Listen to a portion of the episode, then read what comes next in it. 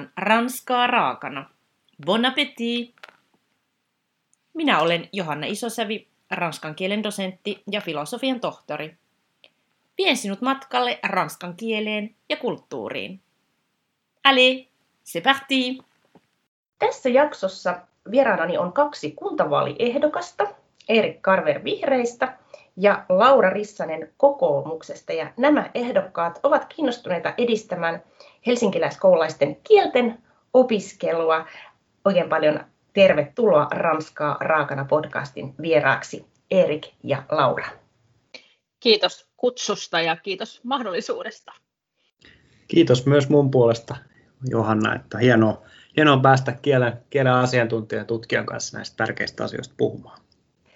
Tosi kiva. Ja tota, meidän yhteistyöhän tähän kielten opiskeluun liittyen alkoi muutama viikko sitten Twitterissä, kun Erik Carver nosti esiin twiitin, jossa verrattiin kielten ylioppilaskokeisiin ilmoittautuneiden määriä vuonna 2012 ja 2020. Ja laskua oli roimasti kaikissa muissa kielissä, paitsi englannissa. Ja tämä kiinnitti Erikin huomion. Hän tägäsi twiittiin muun muassa meitä kielten tutkijoita ja kysyi, että mitä on oikein tapahtunut ja mistä tämä tilanne johtuu. No Twitterissä syntyi aiheesta mukavan vilkas keskustelu. Osallistui eri ihmisiä ja mukaan tuli myös mm, Laura Rissanen. Ja tosiaan kun Erik ja Laura on kuntavaaliehdokkaina, niin heille heräsi nopeasti ajatus siitä, että tämä on niin tärkeä aihe, että tästä voisi järjestää keskustelutilaisuuden verkossa. Ja he päättivät sitten pyytää minut asiantuntijaksi ja tietenkin lähdin ilomielin mukaan. Maaliskuun alussa me järjestimmekin tämän tilaisuuden, ilahduimme sinne, tuli, tuli kuuntelijoita, ja, ja jotka lähetti meille myös kommentteja ja kysymyksiä. Eli tässä vähän niin kuin taustaa ja äh, tässä Ranskaa raakana podcast-jaksossa me jatketaan keskustelua tämän aiheen tiimoilta. Eli pohditaan, että miten kielten opiskelu voitaisiin saada uuteen nousuun ja mitä kuntapoliitikot Helsingissä voisivat tehdä tälle asialle. Mutta Erik ja Laura, ennen kuin mennään tarkemmin päivän teemaan, niin haluaisin kysyä, kun ollaan Ranskaa raakana podcastissa, että millainen on teidän oma suhteenne kielten opiskeluun, mitä kieliä esimerkiksi osaatte, miten olette niitä oppineet? Ja mitä kieliä hyödynnätte arjessanne? Ja tietenkin sitten kiinnostaa myös kysyä, että onko, onko ranskan taitoa teillä tai oletteko joskus sitä vähänkin opiskelleet. Eli minkälainen on teidän oma kielitaustanne? Haluatko Laura aloittaa? No mä voin aloittaa. Mä oon tota, niin, äh, lukenut äh, pitkää saksaa ja pitkää ruotsia, eli mä oon käynyt Steiner-koulun Helsingissä ja siellä alkoi jo silloin 80-luvulla niin kielten opiskelu eka, ekalta luokalta, mutta ne ensimmäiset vuodet oli tietysti semmoisia runoja ja leikkiä ja, ja laulua, että mä muistan semmoisia erityisesti Ruotsin tunnilta muutamia, muutamiakin lauluja edelleen, että ne on sinne syöpynyt mieleen, mutta se oli semmoista kielen, kielen opiskelun tutustumista ja, ja tota, saatiin sitten muistaakseni neljännen luokalla vasta aloitettiin oppikirjojen kanssa se se kielten opiskelu. Sitten mä oon oppinut englannin sillä tavalla, että mun perhe asui mun isän työn vuoksi kaksi vuotta Kuala Lumpurissa Malesiassa ja mä kävin siellä kansainvälistä koulua, joka oli amerikkalaisen amerikkalaispohjainen, eli siellä mulla oli amerikkalaisten opettajien kanssa ja, ja opin siellä kielen sillä tavalla, että mä olin viidennen luokalla ja meillä oli seitsemän tuntia päivässä aina opetusta ja mulla oli siis elokuusta, elokuun siitä kun koulut alkoi, niin joululomaan, joululomaan asti, niin päivittäin mulla oli neljä tuntia semmoista English as a second language opetusta, ja sitten kolme tuntia mä olin sen mun oman luokan kanssa. Ja sitten joulun jälkeen siellä todettiin, että nyt sä osaat jo niin hyvin, että, että tota, et, et sä enää mitään erityisopetusta tarvitse. Ja, ja tota, siinä, siinä, siinä on niin kuin vielä todennut, että mä olin silloin 11, että sen ikäisenä vielä oppisen sillä upotettiin, upotettiin syvään päähän. Ja, ja sitten mä oon lukenut Espanjaa, näiden kolmen kielen lisäksi lukiossa. Et tosin, tosin sitten kun mä luin pitkää matikkaa ja, ja tota, mulla oli vahvat saksa, rans, saksa, ruotsi ja englanti, niin, niin en sitten kirjoittanut sitä espanjaa enää, enää silloin. Ja tota, plus että mun mielestä subjunktiivi oli ihan kamala asia siinä espanjan kielessäkin. Ja sitten Romanisten subjunk... kielten niin. sitten siihen samaan subjunktiiviin mä törmäsin, kun mä yliopistolla aloitin ranskan opinnot, kävin semmoisen alkeiskurssin ranskaa, että mä voin sanoa ranskaksi, että je ne parle pas français, että se on niinku se, mihin mä kykenen. Ja, ja, tota, ja sitten mä oon asunut Brysselissä kaksi vuotta, missä mä sit silloin tietysti myös ajattelin, että no nyt mä vetreytän tätä mun ranskan kieltä ja kävin jopa yksityistunneilla, mä olin europarlamentissa töissä, meillä oli sielläkin tunteja, mutta tota, niin, se, huomaan, että aikuisena se kielten opiskelu on kyllä tosi paljon tahmeempaa, mm. että et, mun on tosi vaikea oppia sitten mulle täysin vierasta kieltä. Että, et, et nyt mun molemmat pojat aloitti tänä syksynä ranskan opinnot, että ekaluokkalainen Viljami otti sen ensimmäiseksi vieraksi kieleksi ja, ja oli ihan mahtava saada sieltä opettajalta sitten se viesti kotiin joskus elokuussa, että tänä vuonna emme edes katso, miltä, miten ranskaa kirjoitetaan, koska tänä vuonna me keskitymme tähän kieleen tutustumiseen. Ja musta se oli niin kuin aivan mahtava lähtökohta. Kyllä. Ja mä oon tosi iloinen siitä, että Helsingissä sillä ekaluokkalaisella niin on kaksi tuntia viikossa sitä A1-kieltä, että, että se valtakunnallinen minimihän on se, että onko se niin kuin puoli tuntia viikossa, että et, et minkä valtio kustantaa, että Helsinki Joo. on tämän verran tähän panostanut. Ja sitten mun kolmasluokkalainen aloitti nyt A2-kielenä, että hänellä on englanti ensimmäisenä vieraana kielenä, hän on semmoisella englantipainotteisen luokalla, niin sitten aloitti myös nyt ranskan, ja pojilla on semmoinen tavoite, että he oppii tästä tämmöisen vieraan kielen, että äiti ei osaa, että he voisit puhua kaikkia salaisuuksia. Et ehkä mun pitää nyt ottaa joko Duolingo tai joku semmoinen, että mä pysyn tämän ranskan kielen vauhdissa. Ihan mahtavaa. Tämä on sullekin tilaisuus nyt oppia lisää mm. Todella kiinnostavan kansainvälinen tausta sulla, Laura, ja, ja, ja tosiaan se on ihan niin kuin tutkittu, tutkittu asia, että se kielen herkkyyskausi kun on, on meneillään, niin silloin sitä imee niin kuin paljon helpommin kuin sitten aikuisena. Toki aikuisnakin voi oppia kieltä, mutta monesti myös se aika on vähän semmoinen rajallisempi, että ei ole enää siellä istuta koulussa seitsemän tuntia päivässä ja olla, olla niin kuin kielikylvyssä. Mites Erik sinulla, minkälainen kielitausta sinulla on? No, mulla on ty- mä olen itse siis sekä, sekä mä syntynyt USAssa, siellä, siellä eka kieli ollut, ollut englanti ja sitten mun äiti on siis suomalainen ja ja, ja isä on amerikkalainen, niin nämä on niin kuin ne mun kaksi kieltä, mutta mä oon pienenä muuttanut Suomeen, Suomeen ja kasvanut niin kuin pääosin suomenkielisessä kieliympäristössä, mutta on siis kaksikielinen. Joo. Ja tota, sitten tietysti koulussa ruotsi. Ruotsi on sitä opiskellut sen jälkeen ja virkamiesruotsit suoritettuna.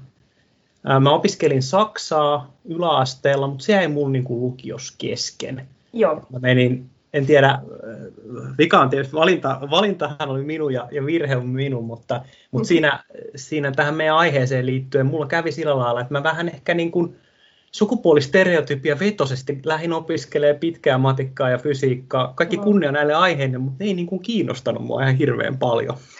Ja, ja tota, niin, silloin jotenkin sen lukio ekalla tuli semmoinen niin kuin seinä vastaan, että nyt, nyt on pakko niin kuin kuormasta jotain tiputtaa ja, ja sitä mä oon niin kuin harmitellut.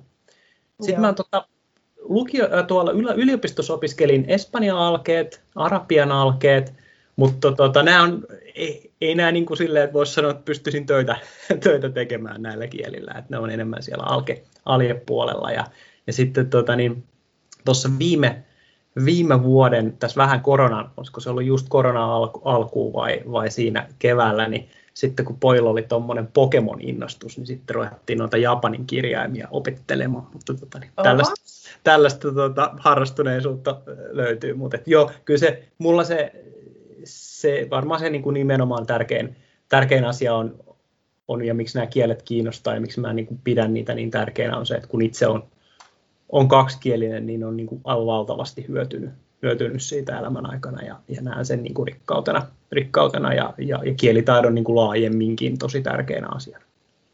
Joo, en, en ihmettele, että olette kielten asialla, kun nyt tarkemmin kuulin teidän, teidän kiinnostavista taustoistanne, ja että olette niin kuin itsekin just huomannut, että mitä hyötyä ja iloa niistä kieli- ja kulttuuritiedoista ja taidoista on.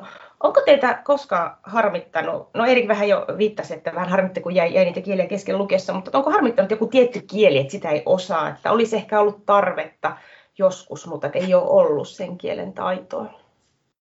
No mun täytyy kyllä sanoa, että kyllä mua on harmittanut äm, esimerkiksi se, että, että mä en sitä ranskaa osaa sen paremmin, tai että sitten mä en sitä Espanjaa lähtenyt lukea, että, että mä joskus haaveilin siitä, että mä olisin YKssa tehnyt töitä, ja tota, heillä itse asiassa on aika kovat vaatimukset, kielitaitovaatimukset, pitää olla näitä YK viidestä virallisesta kielestä, pitää osata kahta, eli englannin lisäksi sitten esimerkiksi ranska tai espanja olisi käynyt. Ja, ja, tota, ja, ja sitten kyllä mä sanon, että mä tykkään tosi paljon viettää, viettää matkustaa. Mä oon, se on mulle rentoutumista, ja senkin takia että tämä korona tuntuu tosi tuskaisalta, että, mm. että kyllä mä, sit mulla on ollut niin kuin, tosi ilo, vaan joskus niin kuin, kokenut semmoisia yllättäviä ilonhetkiä just esimerkiksi äh, Ranskan maaseudulla, kun mä oon ymmärtänyt jotain, että hei, mähän tajun, mistä tuossa puhutaan, vaikka mä en oikeasti osaa siihen kysymykseen mitään vastata, Aivan. niin sitten tulee kuitenkin semmoinen olo, että ei se ole sit ihan täysin hukkaan mennyt ne mun pienet, pienet tota, Ranskan alkeiden käynnistelyt. Ei tosiaankaan, ja nyt puhutaankin entistä enempi siitä, että, että me voitaisiin hyödyntää kaikkia kielen palasia, joita meitä on, niitä pieniäkin taitoja. Se voi olla just, että puhuminen on vaikka paljon vaikeampaa, mutta että ymmärtää jo sieltä täältä, ja se on jo ihan toinen tilanne, kun jos ei ymmärrä niin kuin yhtään mitä. Että ehdottomasti niin kuin kaikki kielen palaset kunniaan ja, ja, ja hyötykäyttöön. No e, entä Erik, onko sulla tämmöisiä kokemuksia, har, harmituksia, kun ei osaa jotakin kieltä? No joo, niin kuin mä sanoin, niin, niin se varmaan, niin kuin, ei elämässä kannata kauheasti varmaan asioita jäädä katumaan, mutta tosiaan mm. se, että se Saksa, Saksa jäi kesken, niin se on mua usein harmittanut. Mä, mun vaimo on siis tota, Ranskaa opiskellut ihan sivuaineena tuolla yliopistossa ja hän oli vaihdos Belgiassa, mikin oli siellä häntä, hänen kanssaan ja, ja vierailulla väl, tota, sen vaihdon aikana. Ja et, et kyllä siinä Ranska, Ranska on myös semmoinen, että nyt varsinkin kun on ollut sitten sitten töiden kautta noissa EU, EU-kuvioissa mukana, niin kyllä se on semmoinen kieli varmaan, että jos nyt lähtisi ää, lähtisi tota, niin, niin, ruuhkavuosista re, reivaamaan tilaa kielenopiskelulle, niin, niin Ranska olisi kyllä hyvin mahdollisesti se, se minkä mä nyt sitten valitsisin. valitsisin. Ja tietysti siinä, siinä sitten tukisi se, että kun olisi kotona, kotona sitten sparraaja myös siihen, siihen asiaan. Et, et, tota, sen, sen, ja se on tietysti kieli myös, mitä tota, sitten OECDssä mitä, mitä seuraan ja, ja tota, webinaareissa roikun, niin tietysti myös tärkeä, tärkeä kieli ja on, on Pariisissa sitten kotipesä. kotipesä. Varmaan Ranska, Ranska voisi olla semmoinen, semmoinen varmaan vähän nyt Lauran kanssa sitten meillä voi olla tämmöinen challenge, että kumpi, uh, kumpi pääsee tässä, tässä eteenpäin, mutta tietysti jos sulla on tuota Espanjaakin jo vähän pidemmällä kuin mulla, niin, niin Laura saattaa olla tässä niin kuin etulyöntiasemassa, mutta niin, a, aika asti. Mutta mä jään aina jumiin siihen subjunktiiviin. mä en pääse eteenpäin.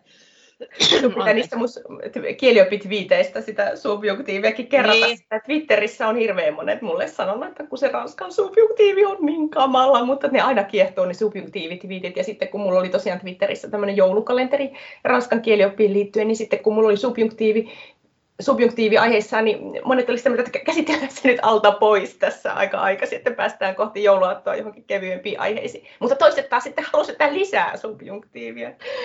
Se on semmoinen kiehtova, kiehtova juttu. Mutta joo, toi oli hyvä, hyvä vinkki teiltä molemmilta, että, että tämmöisissä kansainvälisissä järjestöissä, järjestöissä Ranskaan on edelleen tosi tärkeä kieli, että tämäkin sitten vinkki vinkki tota, koululaisille ja, ja, ja muille, että jos tämmöinen työelämän suunta kenties kiinnostaa.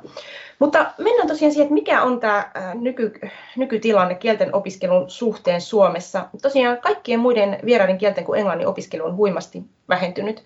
Ja Peppi Taalas ja Anne Pitkänen Huhta Jyväskylän yliopistosta kirjoitti vuonna 2020 suomalaisten todella romahtaneesta kielitaidosta ja he kertovat tällaisista pysäyttävistä luvuista, että kun vuonna 2005 ylioppilaskirjoituksissa oli 18 000 abiturienttia, jotka kirjoitti lyhyen toisen vieraan kielen vuonna 2019, luku oli enää 3900. Ja mä itsekin vertailin vähän, vähän lukuja koskien lyhyen ranskan ja saksan kirjoittajia, koska nämä kaksi kieltä on ollut semmoisia tosi suosittuja lyhyitä kieliä ylioppilaskirjoituksissa. Ja tota, tähän on jonkin verran havahduttu myös, myös lehdissä. Ja, ja tota, esimerkiksi MTV teki jutun 2015, jossa kerrottiin, että 2006 oli luvut paljon suuremmat. Ja he löysi tällaiset luvut, että vuonna 2006 lyhyen raskan kirjoitti 2327 lukiolaista ja Saksan kirjoitti 4600 lukiolaista. Ja mä katsoin ylioppilastutkintolautakunnan verkkosivulta uusimpia lukuja, niin voitteko kuvitella äh, Ranskan joko kev- niin kuin yhteensä kevään ja syksyn kirjoittajista kirjoitti 2020 vain 806 lukiolaista. Saksassa oli tuplamäärä 1611, mutta aivan valtavat, valtavan suuri lasku. Ja mistä nämä laskevat luvut sitten johtuu, niin tässä matkan varrella on tehty monia sellaisia päätöksiä, jotka ovat vähentäneet kielten painoarvoa nimenomaan ylioppilaskirjoituksissa – että jo vuonna 1985 laajaa matematiikkaa lukevat vapautettiin lyhyestä kielestä ja vuonna 1993 lyhyen kielen pakollisuus poistui kaikilta lukiolaisilta.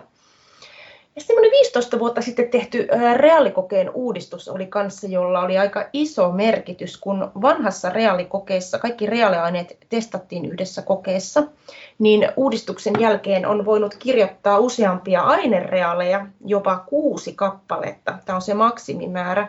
Eli lukiolaisilla on ollut jo 15 vuoden ajan suurempi valikoima aineita, joiden kokeeseen voi osallistua ylioppilaskirjoituksissa. Ja tässä on vielä sellainenkin juju, että vuodesta 2018 lähtien todistusvalinnan merkitys on korostunut korkeakouluvalinnoissa. Ja tällä hetkellä eniten pisteitä saa matematiikan, laajan matematiikan lisäksi ainereaalin fysiikasta. Eli on hyvin tämmöinen luonnontiedepainotteinen arvostus.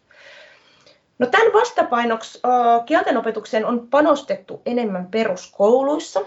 Voidaanko siis sanoa, että kaikki on kuitenkin hyvin?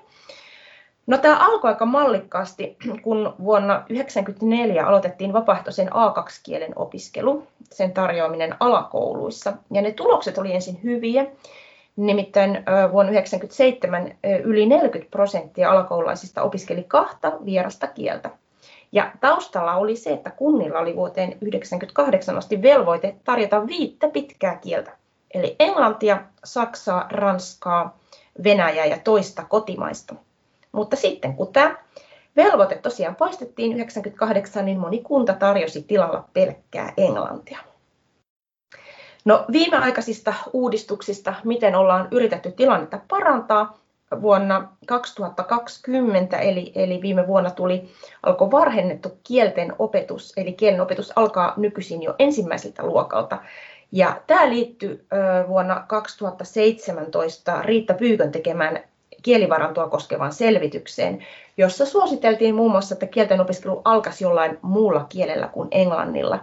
Mutta valitettavasti tämä hyvä ajatus ei ole kunnolla toteutunut, sillä monet kunnat tarjoavat pelkkää englantia.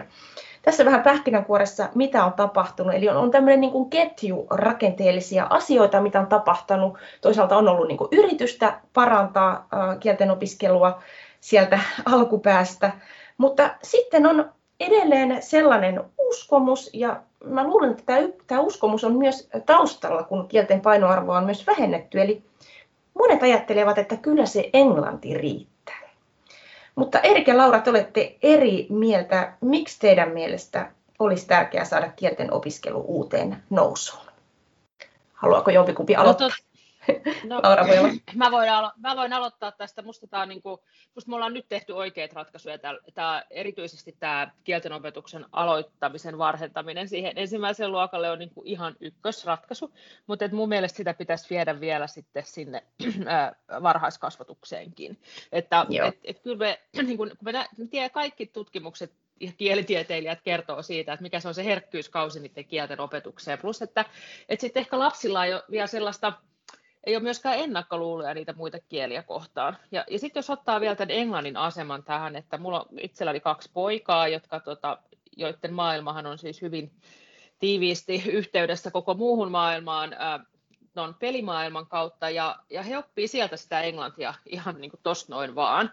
Että, että jotenkin ajattelisin, että, että kyllä se, meillä on tosi pitkään ollut varmaan sellainen ajatus Suomessa siitä, että kyllä se englanti riittää. Että, että se jotenkin, tässä varmaan se 90-luvun laman jälkeiset säästöt näkyy just siinä, että, että poistettiin se velvollisuus, että ei tarvitse tarjota muita kieliä. Meillä on tosi paljon isoja kaupunkiakin, jossa ei voi valita mitään muuta pitkää kieltä mm. kuin englantia tai sitten ruotsia tai suomea, että toista kotimaista kieltä. Ja, ja musta se on niin todella sääli, että jos mä vielä ymmärrän sen, että jos meillä on pieni kunta, jossa, johon syntyy se yksi luokallinen ekaluokkalaisia, mm. jos sitäkään, niin mä ymmärrän sen, että heidän on, voi olla tosi vaikea tehdä sitä tarjontaa, mutta, että, mutta että isoissa kaupungeissa kuitenkin, vaikka, sitten ei, vaikka ei sitten valitsisi sitä ihan lähikoulua, niin, niin sitten se seuraavakin koulu on tosi lähellä suuren yleisesti ottaen. Että jos ajatellaan, että mä muistan silloin 2018, kun Helsingissä ekan kerran oli se, että pysty ekaluokkalaiset valitsi ensimmäisen vieraan kielen ja mun hyvä ystävä, joka asuu Vuosaaressa, Vuosaaressa missä meillä on kahdeksan peruskoulua, ja Vuosaaressa on yli 40 000 asukasta, eli ekaluokkalaisia kyllä aika paljon, niin yhteenkään näistä kahdeksasta peruskoulusta ei sitten syntynyt mitään muuta ryhmää kuin se A1 Englanti. Ja, ja tota, niin, huh, huh, nimenomaan huh, huh. mutta siinä ehkä olisi tarvittu vähän semmoista ohjausta sit kaupunkinkin puolesta siitä, että hei, että, että tota, kyllä me yritet, että yritetään saada näitä kieliryhmiä kasaan ja mietitty sit sitä, että miten, miten voisi sitten ohja, ohjata siihen suuntaan perheitä, että, että jos nyt valitset tämän, niin sitten meet, meet eteenpäin tonne. meillä auttoi tosi paljon siinä, että tämä mun ekaluokkalainen valitsi sen A1 Ranskan, niin se, että, että oli kieli, kielisuihkutusta Eskarissa, eli, ja ne oli nimenomaan niitä koulun opettajia, jotka kävi pitämässä näitä kielisuihkuja, jolloin nämä tuli tutuiksi nämä opettajat niille koululaisille, mutta et, mut et varmaan pitäisi vielä sinne alemmaksi katsoa, ja, ja tota, et, et, et, et kun eihän meidän riitä yksi reaaliainekaan, niin miksi meidän pitäisi riittää yksi kieli? Mm, vielä siihen. Niin, Hyvä niin. Niin, niin, et, et jotenkin se, että et okei, kyllä mä muistan silloin, kun mä kirjoitin ylioppilaan, niin silloin oli vielä se, että jos kirjoittaa paljon kieliä, niin sehän on niin kuin helppo saada. Ja nyt on mm. sillä että jos kirjoitat paljon reaaliaineita, mutta et, et, et nyt, entäs jos kirjoittaa paljon, paljon kaikkea. Et, et tässä on niin kuin, et jotenkin tämä, vähän tämmöinen liian joko taitaa meidän keskustelu usein. Joo, ollaan menty vähän niin kuin äärilaidasta toiseen. Erik, miksi mm. sinun mielestä kielten opiskelu pitäisi saada uuteen nousuun? No tuossa varmaan voidaan käydä sitä Helsingin tilannetta, joka on siis parantunut, parantunut ja, ja Laura nostikin sitä, sitä esiin. Voidaan käydä sitä vähän tarkemmin tuossa läpi, mutta jos ajattelee sitä niin kuin, niin kuin omaa motivaatiota, miksi, miksi pitää tätä tärkeänä ja halutaan puolesta puhua, niin, niin kyllä se ehkä ensimmäinen arvo, mikä mulla on mielessä, on sivistys niin kuin itseisarvona. Et, et, meillä on kyky ymmärtää maailmaa, erilaisia kieliä, erilaisia kulttuureja, olla itse niin kuin vuorovaikutuksessa – myös muilla kielillä niin kuin eri maista tulevien ihmisten kanssa kuin sillä, sillä englannilla. Ja, ja se tietysti, jos miettii niin kuin vaikka taiteeseen tai kulttuuriin tai uutisvirtaan, niin se on ihan erilaista seurata jonkun maan asioita, jos sitä ymmärtää sitä sen kieltä, kieltä suoraan kuin sitten vaikka englanninkielisten niin kuin lähteiden kautta. No sitten sit tietysti ihan ihan, jos ajatellaan sitten niin, vähän niin kuin kovempia arvoja, niin tietysti me ollaan vientivetoinen avoin talous, ja jossa, jossa se, että me, me, meidän niin kuin teollinen tuotanto ja yhä enemmän toivottavasti palveluvienti, palveluiden tuottaminen globaalisti, niin, niin Suomi, mitä suomalaiset, suomalainen liike-elämä tekee, niin, niin, niin kyllä se vaatii niin kuin laajan kielitaidon ja kielivarannon. Tietysti suuret markkinat on tärkeitä niin kuin Euroopassa ja, ja USAssa ja Kiinassa, mutta myös myös voidaan tehdä hyvä, hyvää tulosta vähän, vähän niin kuin pienemmillä kielialueilla ja, ja, ja tavallaan ne on mun mielestä tärkeitä. Ja sitten on se niin kuin viimeinen on se yksilön niin kuin etu ja hyöty. Eli että hän pystyy sitten, kun hänellä on kielitaitoa, niin, niin se voi vaikuttaa siihen, mitä voi opiskella, missä voi opiskella, ää, ja sitten työllistymiseen ja työuraan. Ja, ja niin kuin tässä minun ja Lauren ranskafundeeraukset, niin nämä on monet sellaisia asioita, että ne voi tulla vähän vaan niin kuin myöhemmällä iällä vastaan, mutta että mitä niin kuin paremmalla kielitaidolla pääsee, pääsee, pääsee niin kuin koulupolulle, niin, niin sitä enemmän on tavallaan vaihtoehtoja myös. Myös sellaisia vaihtoehtoja, joita ei ehkä nähnyt tai pitänyt todennäköisinä vaikka aikaisemmin. Toi on juuri näin, ja siis se on se on yllättävän moni Ranskan raakana podcastin vieras. On ollut hyvin monenlaisia vieraita niin kuin monenlaisissa ammateissa, niin yllättävän monet on, on sanonut, että voi että se oli hyvä päätös, että, että vanhemmat tajus niin kuin alakoulussa valita niin kuin sen, sen, sen Ranskan.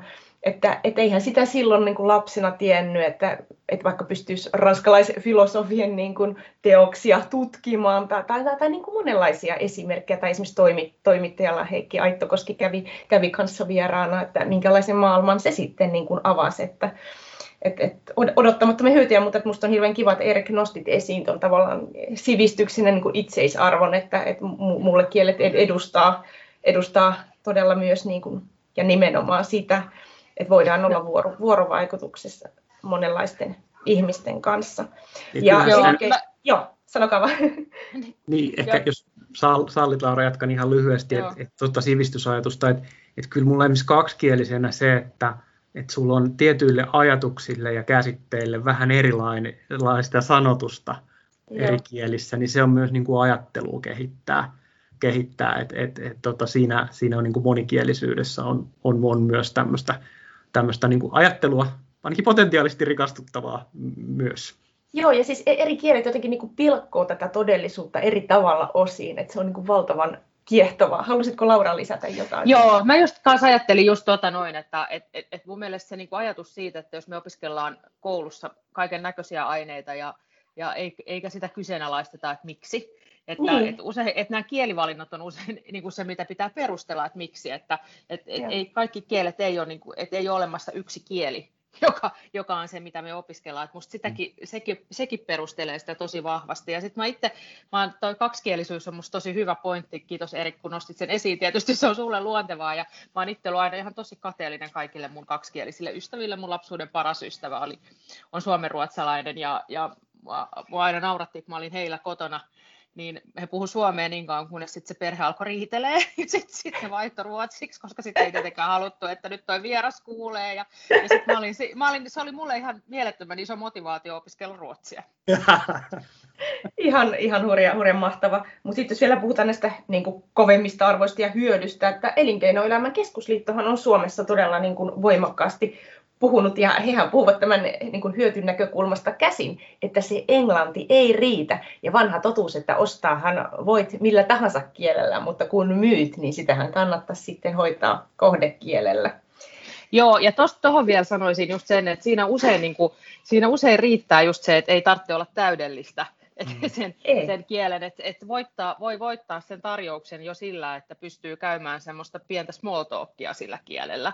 Et, et meidän Suomessa on ehkä vähän se, se tota, mistä taisin puhua siinä meidän live-tilaisuudessakin, kannattaa käydä sekin tallenne katsomassa, niin se just, että on niin puhe näistä yhdeksän pisteen kielioppivirheistä, että, että, se, että se vaivaa meitä suomalaisia musta kielten opiskelussa edelleenkin tosi paljon, että ei uskalla, uskalleta puhua semmoista epätäydellistä kieltä, vaan on ainakin meihin vähän iäkkäämpi, iäkkäämpi Joo. iskostunut jonnekin selkärankaan Joo. se, että se on ihan kauheaa, jos tekee virheitä, niin eihän se todellakaan ole, että sitten kun katsoo katsoo tota kansainvälisiä haastatteluja, joissa, joita jotain tähtiä haastatellaan ei omalla äidinkielellään, niin sehän on ihan semmoista kieltä, mitä me suomalaiset kaikki osattaisiin huomattavasti vielä paremmin monissa tapauksissa, että et, et vähän semmoista rentoutta musta kielten opetukseen, opiskeluun myös.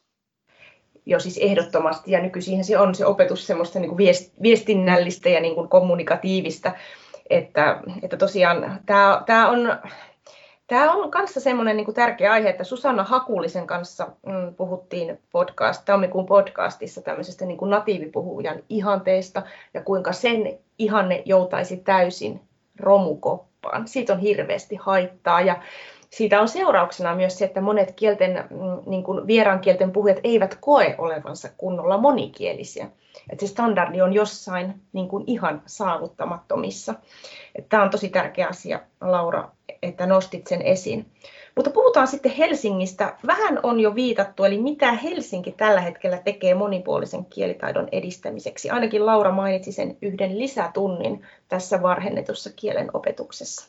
Eli mikä on se tilanne nyt Helsingissä tällä hetkellä? Jos Laura sopii, mä voisin aloittaa. Mä olin yhteydessä, mä olen siis tota kasvatuksen ja Hyvä. koulutuksen tota, jaostossa, nyt suomenkielisessä jaostossa jäsenenä, ja tuli marraskuussa valittu, että vähän tuore, tuore kaveri. Yes. Mä olin yhteydessä tuonne tota, toimialan virkamiehen. Meillä on tämmöinen tota, asiantuntija kielipuolella siellä kuin Satu Koistinen.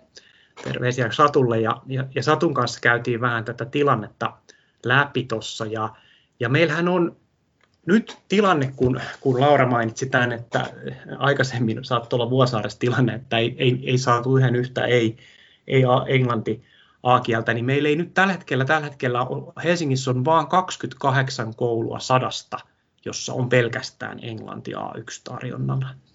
Ja, ja mä olin itse huolissani vähän, kun täällä Itä-Helsingissä tuli Suosaaresta viestiä tästä, että onko, onko tässä niin kuin alueellista epätasa-arvoa, että esimerkiksi itä, idässä olisi huonompi tilanne, niin näin ei niin kuin tilastojen valossa ole. Eli, eli, eli näitä niin kuin kielitarjontaa on, on näissä suurpiireissä aika tasaisesti ja aika Kyllä. hyvin. Ja, ja tota, se on, niin kuin, se on niin kuin hyvä, syvä Hei, Erik, Erik, saanko vielä täsmentää tuohon sen, että onko se 28 koulua, se, siis mä kans, tämä on itse asiassa tosi hyvä tämä Helsingin peruskoulut opas, missä, mistä löytyy nämä kaikki, niin tarkoittaako se, että näihin kaikkiin kouluihin on nyt myös syntynyt se ryhmä, että ei ole, pel- että ei ole vaan niin, että siis paperillahan voi olla tarjontaa, mutta niin. Että, niin. Joo, eli sitten kun mä ky- tavallaan pyysin nyt, että mikä se meidän tilanne, tilanne on, niin 28, nyt kun puhutaan nyt syksyllä aloittaneista, niin 28 yes. prosenttia on valinnut jonkun muun kielen kuin englannin. Eli edelleen toki englanti siis dominoi, eli meidän, meidän keskustelu on ihan todella relevantti niin kuin edelleenkin, mm. Mutta että, että tässä on niin kuin selkeää parannusta ja ilmeisesti ihan muutamien vuosien aikana, että ollaan sieltä noin 10 prosentin 16 prosentin tasosta tultu lähelle 30. Eli, okay. eli tavallaan nyt tietysti, tietysti mun mielestä silloin, kun me mietitään, että mitä me, meidän pitää tehdä tulevaisuudessa, niin nyt näyttää siltä, että ainakin niin kuin osa näistä toimista on ollut ihan, ihan hyviä ja, ja, ja niillä on ollut, ollut impaktia. Meillä on A2 kaksikielen, ää, joka on siis se kolmannella aloitettava, niin noin puolet niin kuin valitsee. Ja me voidaan olla tyytymättömiä, että puolet on niin kuin liian vähän, mutta mut mitä mä nyt ymmärsin, ymmärsin sit taas kansallisesti, niin se on itse asiassa aika hyvä tulos. Joo. Eli, eli Helsinki on, niin kuin, ja sitten Laura jo viittasi näihin, näihin meidän lisäpanostuksiin taas sitten siellä viikkotunti kehyksessä, niin itse asiassa siellähän meillä, meillä niin kuin on, on lisäpanostukset, niin kuin Laura sanoi, sekä siellä A1-kielessä, eli siinä ekassa kielessä, mikä aloitetaan, että siinä A2-kielessä on niitä lisäpanostuksia. Ja vielä sitten B1-kielessä, joka aloitetaan kuudennella, joka on usein se ruotsi. Eli Helsinki on, äh, kiitos Lauralle ja muille, muille nykyisille ja entisille päättäjille, niin, niin ottanut tämän niin kuin jutun tosissaan ja, ja niin kuin varmasti on paljon niin vielä tehtävää, mutta mä, mä tähän niin kuin tilastollisessa tarkastelussa itse asiassa niin olin, olin aika niin kuin vaikuttunut siitä, että on pystytty muutamis, mu, muutaman vuoden aikana niin kuin, niin kuin tätä tilannetta parantamaan. Ollaan siis oikealla tiellä. Haluatko Laura tuohon täydentää vielä? Joo, ja tämä on, tota, tämä on tietysti, äh, niin kuin kaikki kouluasiantuntijat on aina kokemusasiantuntijoita, mutta kun mä satun olemaan itse just sen ikäinen, että on tämän ikäisiä lapsia, mulla on tosi paljon tietysti myös ystäviä ympäri Helsinkiä, joilla on tämä sama tilanne, ja huomasin kyllä nyt ilokseni, että tänä syksynä äh, tosi monet, monet kerto, kerto että, että on aloitettu joko Saksa tai Espanja tai Ranska A1-kielenä ja että ne ryhmät on syntynyt. Että ei ole tarvinnut tehdä sellaista, kun mä muistan mun kummityttö, joka on nyt 15, päättää nyt peruskoulun, niin silloin kun hänellä alkoi A2-kieli ja hän asuu, asuu Vuosaaressa, niin mä muistan, että hänen äitinsä, joka oli hyvin aktiivinen siihen, että halusi, että, että alkaa se A2 Saksa, niin jo, siis soitteli ympäri, ympäri tota, vanhempia, että, että he sai sen ryhmän syntymään. Että, että siis se vaatii, on vaatinut tosi paljon aktiivisuutta vanhemmilta. Ja, ja tietysti nämä kielivalinnoissahan se avain on, on kyllä vanhemmat, että vanhemmat ne valinnat tekee. Että vaikka nyt just huomasin, että tällä mun vanhemman pojan luokalla niin oli vaihtoehdot, oli Ranska ja Espanja ja jompaa kumpaa kaikki paitsi yksi valitsi, niin tota, Espanja oli kova sana futispoikien keskuudessa, että et silläkin on itse asiassa, et sekin on niinku, silläkin on merkitystä niitä kielivalinnoille, että just se, että mitkä ne lasten omat kiinnostuksen kohteet on. Ja, ja tätäkin kannattaisi meidän hyödyntää just näissä markkinoinneissa sitten siihen nähden, että, mutta että nämä oli, oli Erik tosi hyvä kuulla, että se 28 prosenttia on, on jo, että sehän on melkein jo se kolmannes, mihin mihin, mihin mm. siellä Tampereella on päästy, että me ollaan tässä Tampereen tiellä. Ja, ja tietysti on tosi tärkeää se, että nyt me ylläpidetään tätä ja eikä lähdetä semmoiseen eestaas-politiikkaan, että, että Helsingissä tosiaan alkaa se A2-kieli jo kolmannen luokalla, että kun sehän neljännellä pitää sen valtakunnallisen OPSin mukaan. Viimeistään alkaa, niin sekin, sekin on vaatinut meiltä lisäresursseja, ja minusta se on ihan oikeaan paikkaan sen lisäresurssin antamista, ja, ja se tuo vähän sit myös rohkeutta ehkä vanhemmille valita se harvinaisempi kieli ekalle, kun ne näkee, että hei, sitten tuossa kolmannella alkaakin sitten jo se englanti, niin, niin mikä oli se, että aiemminhan kolmannella alkoi se ensimmäinen vieraskieli. Mm, kyllä. Että tätä, tätä niin kuin yhteyttä kannattaa minusta tässä viestinnässä tehdä, ja, ja, ja sitten se niin kuin vielä ehkä meillä sit on siinä viestinnässä kyllä sit sitä tekemistä, että, että kun vanhemmille tulee kirje kotiin siitä A2-kielestä, että sen ei ehkä tarvitse olla niin hirveän syyllistävä sen, että muistattehan, että jos nyt te teette tämän valinnan, niin se on mm-hmm. sitten lopullinen ja tähän on sitouduttava ja, ja tota, että jotenkin ehkä tämä niin sanakäänteiden miettimistä vielä siellä kaskossa kannattaa miettiä. Joo, Joo. mun mielestä tuossa tosi hyvä, tai tavallaan sekä Johanna meidän aikaisemmassa keskustelussa Laura on tuonut tärkeän sen, että me, kun me puhutaan siitä A1-kielen valinnasta ja myös A2-kielen valinnasta, niin mehän puhutaan hyvin pitkälle perheiden tekemistä ja vanhempien tekemistä päätöksistä. Kyllä. Ja, ja tavallaan jos miettii itse meidänkin lapsia, niin tietysti nyt tämän mun kaksikielisyyden takia, ja mekin, mäkin olen englantia paljon käyttänyt poikien kanssa ihan lapsuudesta asti, niin, niin valitti, valittiin molemmille se, se A1 niin kuin englanti. Se liittyy enemmänkin, enemmänkin sitten, sitten heidän isänsä kuin, kuin sitten tähän isompaankin politiikkaan. Ja nyt sitten meidän, meidän esikoinen valitsi kolmannella Espanjan, ja siinä kyllä vahvasti näkyy se niin kuin, ä, lapsiryhmän niin kuin intressit ja mitä kaverit valitsee. Ja tietysti uraohjaajataustaisena henkilönä, niin, niin me usein ehkä ylikorostetaan niin kuin sitä, kun tehdään koulutusvalintoja, että siinä on niin kuin valtava Excel-taulukko analyysi taustalla, vaan kyllä usein niin kuin sosiaalinen ympäristö on tosi, tosi tärkeä tärkeä ja sitä ei niin kuin pidä vähätellä. Ja, ja jos futis, futispojat tai fu, fu, futislikat haluaa Espanjaa, koska, koska Barcelona ja Real Madrid, niin ei se ole musta väärin. Et kyllähän se, niin ei todellakaan. Se on motivaatio, motivaatio. To, motivaatio ja se, että sille kielelle näkee sen yhteyden siihen asioihin, mistä on kiinnostunut, niin se on mun mielestä tosi positiivista. Mutta että toi Eskari kouluyhteistyö on tosi tärkeä. Ja, ja se on niin kuin, niin kuin Lauran kokemus on siitä, musta käsittääkseni positiivinen, mulla on se sama, et tietysti korona on niin kuin vaikeuttanut sitä, että mä tiedän, että Puotilan päiväkodin ja sitten ala, alakoulun välillä, niin nyt on tehty sitten niin kuin Teamsillä niitä, niin kuin, että, että opettajat on tullut sitä alakoulusta sinne, että eihän se niin kuin täydellistä ole, mutta jos korona ei ole niin kuin täydellinen millään muullakaan mittarilla, mm-hmm. niin, mm-hmm. niin tota, et, et sitä mä mietin tuohon Lauran pointtiin liittyen, että miten me tuetaan vanhempia niin kuin yhdessä käymään sitä keskustelua, koska tässä tämä on niin kuin tämmöinen käyttäytymis, talouden behavioristisen taloustieteen haasteet. Meillä on monta perhettä tekee yhtä aikaa valinnan, jonka lopputulos mm. vaikuttaa siihen, että syntyykö joku ryhmä johonkin mm. mm. vai. Mm. Mm. Et miten me luodaan sellainen tila siihen, että ne kielenopettajat ja ne vanhemmat voi yhdessä käydä sitä keskustelua silloin, kun niitä valintoja tehdään.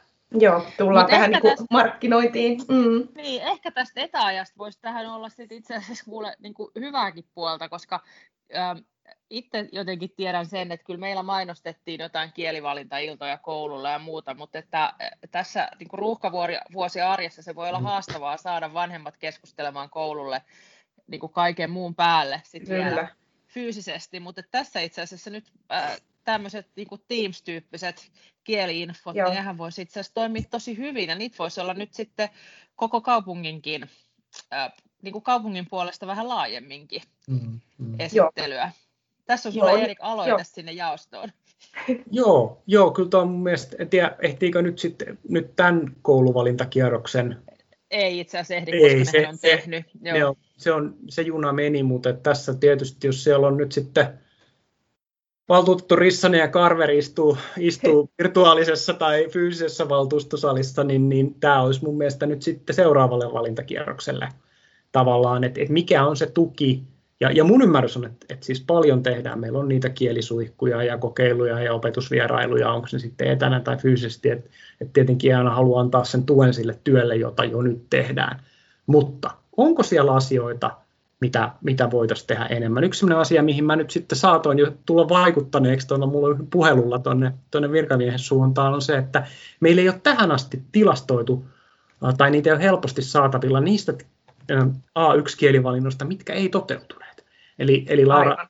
E, ja se on tosi tärkeä tieto, että meillä on tilastot kunnossa, että et me tiedetään, ja, ja sitten kun näistä näistä ryhmäkoista mä kysyin, niin se on se 12-15 on se vaatimus, että se A1-ryhmä syntyy. Mm.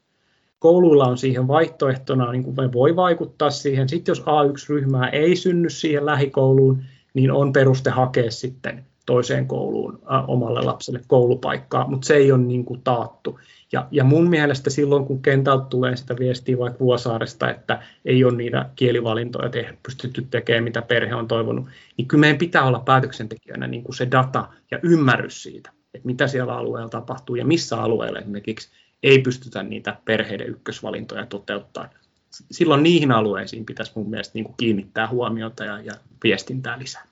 Mietin tuota päiväkotiyhteistyötä, mihin tässä ollaan viitattu, ja, ja Tamperekin tuli jo esiin, kun siellähän on tosi onnistuneesti tosiaan järjestetty näitä kielisuihkuja, leikkihetkiä ja kikatuksia. Ja se tarkoittaa sitä, että tunnin ajan viikossa tutustutaan kieleen ja yhteensä kahdeksan viikkoa per kieli, ja sen jälkeen kieli vaihtuu. Ja tosiaan Tampereella tällä hetkellä joka kolmas ekaluokkainen on valinnut ensimmäiseksi kielekseen jonkin muun kuin englannin. Et, et, meilläkin on, on näitä, Laurakin viittasi näihin suihkuihin, mutta on, onko tämä niin kuin meillä kuinka yleistä tällä hetkellä Helsingissä? Mä en tiedä, mä en tiedä miten yleistä se on, mutta tota, niin se on kyllä, siis se on sitä, äh, tämä on ollut sellainen asia, mistä niin kuin valtuustossa on paljon puhuttu ja, ja sitä on haluttu lisätä, että, että, että tota, olisi pitänyt kysyä tästä se, tästä se fakta, mutta, että, mutta että tätä, tähän suuntaan me ollaan kyllä koko ajan menossa, koska kyllä tietysti sitten Helsingilläkin on se intressi, että jos mietitään, että Helsingissä voi lukea englannin lisäksi Espanjaa, Kiinaa, Pohjois-Saamea, Ranskaa,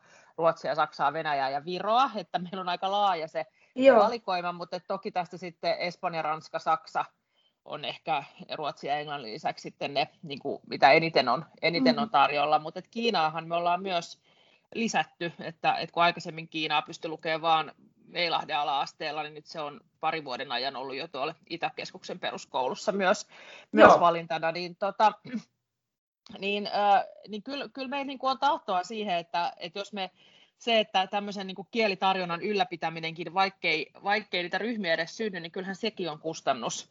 Niin, niin kyllä sitten siihen, siihen nähden se on sitten pieni kustannus, että, että tuetaan näitä tämmöisiä kielisuihkuja ja, ja muita. Että, ja muutenkin sitä pitäisi, äh, tavallaan se koulun aloitusvaihehan on yksi sellainen nivelvaihe, että, joka ratkaisee aika paljon sitäkin, että miten, millaisella mielellä se pieni koululainen sitten aloittaa sen koulutaipaleensa, joka nyt sitten oppivelvollisuuden laajentamisen myötä kestää 12 vuotta. Ja, mm. ja, ja kaikki tämmöinen, että jos on siihen kouluun päässyt vähän tutustumaan jo aikaisemmin, niin kyllähän se kaikki madaltaa sitä kynnystä todellakin se on, niin kuin mä näen osa sitä markkinointia, mihin, mihin jo tekin niin kuin viittasitte tavallaan, että miten me saadaan vanhemmille, jotka tekee niitä päätöksiä, niitä viestejä. Mä haluan palata vielä tuohon futikseen, josta te molemmat niin kuin puhuitte.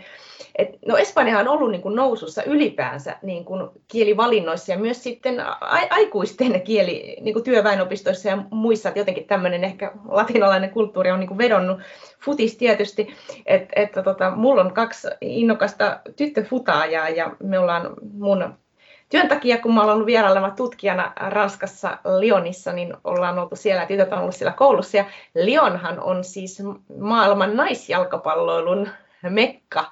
Kyllä. Eli, eli maailman, ihan, joka on näitä voittoja Euroopassa aivan niin kuin yli, yli, ylivoimainen ja muuta. Että tota, tämähän on innostanut sitten, sanotaanko, varsinkin minun vanhinta tytärtäni innokasta niin kuin futaajaa, kun hän, hän fanittaa Lyonin Eugenie Le, Le Sommer pelaajaa ja, ja muuta. Ja tavallaan, että, että siinä on se koko niin kuin, kulttuuri ja meilläkin on niin kuin, tyttö futis on, on niin kuin nousussa, että, että mä ilahduin kans, kans tuossa, että voitaisiin niin tuoda näitä yhteyksiä ihan ottaa myös sillä kouluopetuksessa, että mitkä on niitä teemoja, mitkä niin kuin lapsia kiinnostaa.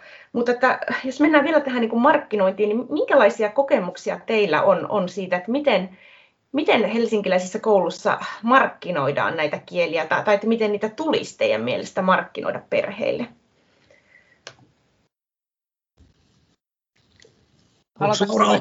tällä kertaa? Mä voin, mä voin aloittaa tällä kertaa. No, tota, äh, joo, siis sehän tuli silloin aika nopeasti Helsingissä voimaan se, se tota, ähm, ensimmäisen vieraan kielen varhennus, ja siinä vaiheessa ei varmaan niin sitten ehditty pahemmin, paremmin, pahemmin sitä markkinoida, mutta että, että kyllä mulla on tosiaan just se kokemus siitä, että, että, et vanhem, vanhempi, vanhemmat on saanut kutsuja tämmöiseen kielivalinta, kielivalinta-iltaan, mutta, että, mutta että se, siihen se vähän on jäänyt, että et, et kun mä mietin sitä, että meillähän tuli eka, ekaluokkalaisten vanhem, tulevien ekaluokkalaisten vanhemmillahan tulee postia, jossa sitten on joku pieni esite, että, että tervetuloa kouluun ja mitä kaikkea se sitten tarkoittaa, mutta että, että näistä kielivalinnoista, niin siitä ja niistä kielipoluista, että mihin se sitten, mihin se sitten johtaa, että jos sen yhden A-kielen valitsee, että miten se polku siinä sitten menee peruskoulun ajan, niin ehkä niistä voisi vielä vähän vahvemmin, vahvemmin kertoa. Ja, ja, ja sitten tosiaan se käytetty kieli, niin millä tavalla sitten todetaan, että, että, että, että tämä valinta on sitova. No joo, totta kai ymmärretään, että se on sitova, mutta, että, mutta että sitten just se, että ehkä vielä senkin markkinoimista, että aika monet perheet kuitenkin muuttaa Helsingin sisällä, että tavallaan senkin kertomista, että se ei tarkoita sit sitä, että, että tota, ei pystyisi jonnekin muualle Helsingissä muuttaessa, niin pystyisi sitten sitä omaa kielivalikoimaansa tuomaan mukana uuteen kouluun, että sellaista tarvittaisiin kyllä. Ja, ja ehkä sitten ihan niitä, että et niin kuin tuossa puhuttiin aikaisemmin, Erik puhui tästä ympäristön vaikutuksesta, niin eh, ehkä sitten kyllähän siis lapsiahan, lapsillehan iso malli on vanhemmat oppilaat. Mm. Että se, se on aina semmoinen, joita katsotaan ylöspäin, että et, et kyllä mun mielestä niissä perus, niissä tavallaan päiväkodeissa ja eskareissa, niin niin voisi käydä vaikka sitten tämmöiset, voitaisiin valita vaikka tämmöisiä kielilähettiläitä, viidesluokkalaiset, jotka on jo hyvin, hyvin niin kuin kokeneita kielten opiskelijoita, mm. kävisi ehkä kertomassa siitä, että miksi on ollut hauskaa opiskella ranskaa ja ja miksi on ollut hauskaa tutustua siihen ranskankieliseen kulttuuriin, joka ei ole pelkkä ranskan kulttuuri. Se oli musta just mun, ekaluokkalais, mun ekaluokkalaisen, se oli ihan mahtava, kun se yksi päivä tuli kouluun ja kertoi, että äiti, tiesitkö, että ranskaa puhutaan muuallakin kuin Ranskassa? Aivan niin, niin, niin, mikä on niin kuin, musta just näin. Niin, se pitää, niin, niin, niin sitä pitää opettaakin. Juuri näin. Joo, kyllä tuossa mun mielestä tavallaan se, että jos me ajatellaan ne perus, perusasiat, eli se eskari, eskari alakouluyhteistyö. Tässä nyt voi olla niin, että ne eskarit, jotka on sen alakoulun yhteydessä, niin niissä on niin kuin parempi lähtötilanne. Mun mielestä tähän, tähän tarvitsisi nyt sitä datalähestymistä, niin että, että onko niin, mutta se on mahdollista. Että siellä on helpompaa sitä yhteistyötä ja myös tämän tyyppisiä niin kuin, kielikokeiluja ja muuta, muuta niin kuin rakentaa. Sitten on tietysti ne just ne viestit ja miten ne tehdään.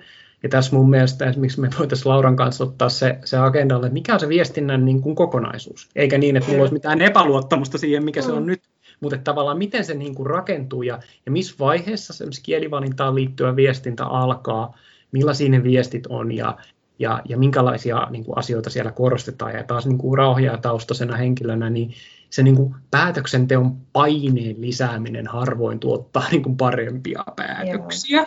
Joo. Eli, eli, eli, eli just niin siinä kielessä ja siinä vuorovaikutuksessa niin ehkä pitäisi, pitäisi korostaa just semmoista joustavuutta ja katsotaan ja kokeillaan ja kannattaa ja rohkaistaan sen sijaan, että tämä on nyt tässä ja nyt jos teet väärän valinnan, niin tästä kaikki Joo. kyllä kärsii. Eli, eli, eli just Joo. tämän tyyppiset niin kuin asiat on, on mun mielestä tärkeitä.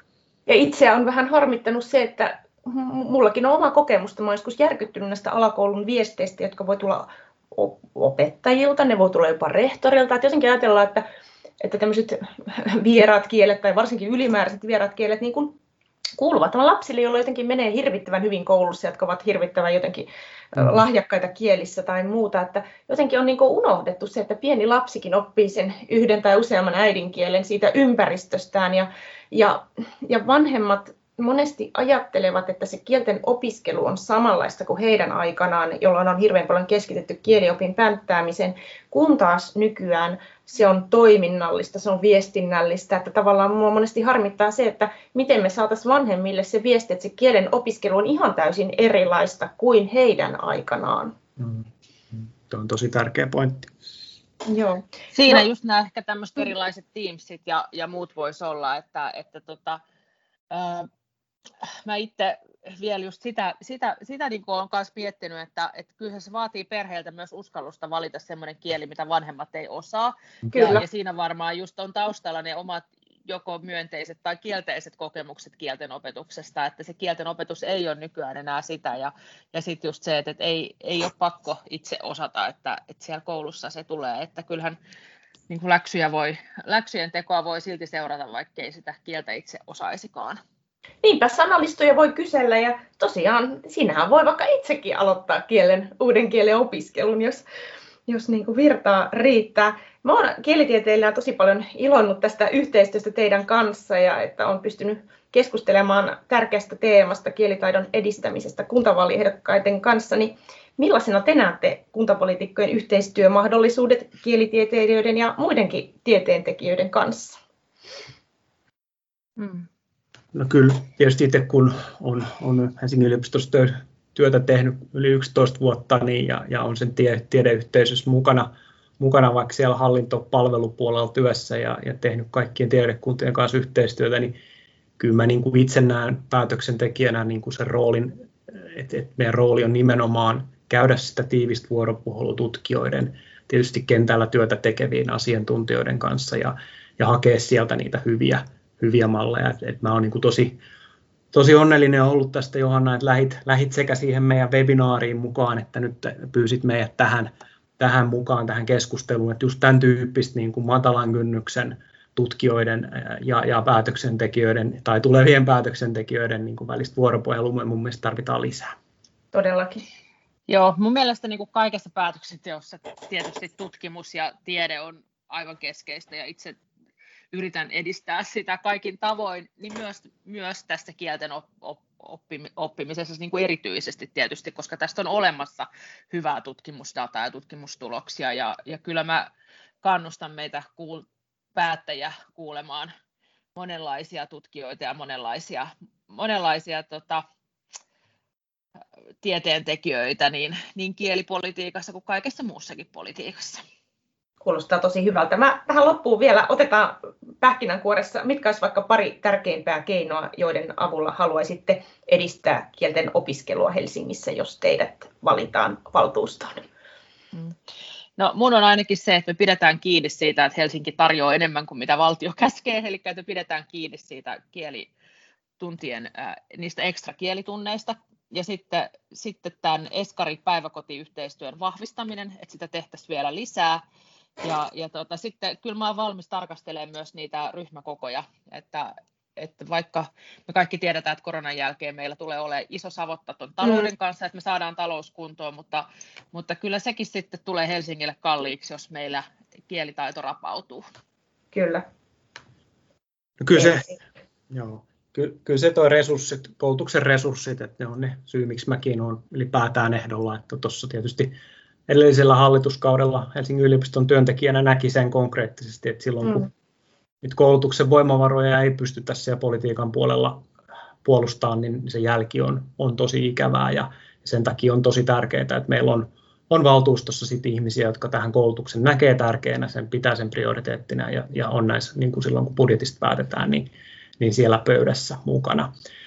Ja silloin just nämä, niin kuin Laura sanoi, eli ne ryhmäkoot ja sitten, sitten se, että meillä on ne lisäresurssit tai ne lisätunnit, kaupungin itse päättämät lisätunnit siellä kielessä on tosi tärkeää. Eskari-alakouluyhteistyön tiivistäminen ja se niin kuin perheiden päätöksenteon tukeminen ja, ja katsoisin sitä ehkä sen koko eskarika niin kuin ajan kautta ja lähtisin sitä, sitä sitten tarkistelemaan.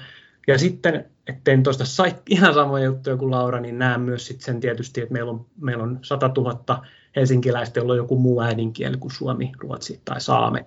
Eli silloin myös se meidän monikielisyys ja, ja näiden kielten, onko meillä 47 ää, erilaiseen kieleen tällä hetkellä oman äidinkielen opetusta, niin se on tärkeä osa tätä kokonaisuutta ja tietysti sitten suomi ja ruotsi toisena, toisena kielenä. Eli, eli me nähdään se meidän monikielisyys rikkaana, rikkautena, me panostetaan siihen kielitaitoon, meidän, meidän helsinkiläisten kielitaitoon. Me ollaan kansainvälinen metropolia ja silloin tämä on ihan, ihan tosi keskeinen, keskeinen asia siinä, että me, me menestytään, mutta että palaan siihen ehkä mun, mun lopulta se tärkein syy tästä asiasta puhumaan, niin se on se, se sivistys.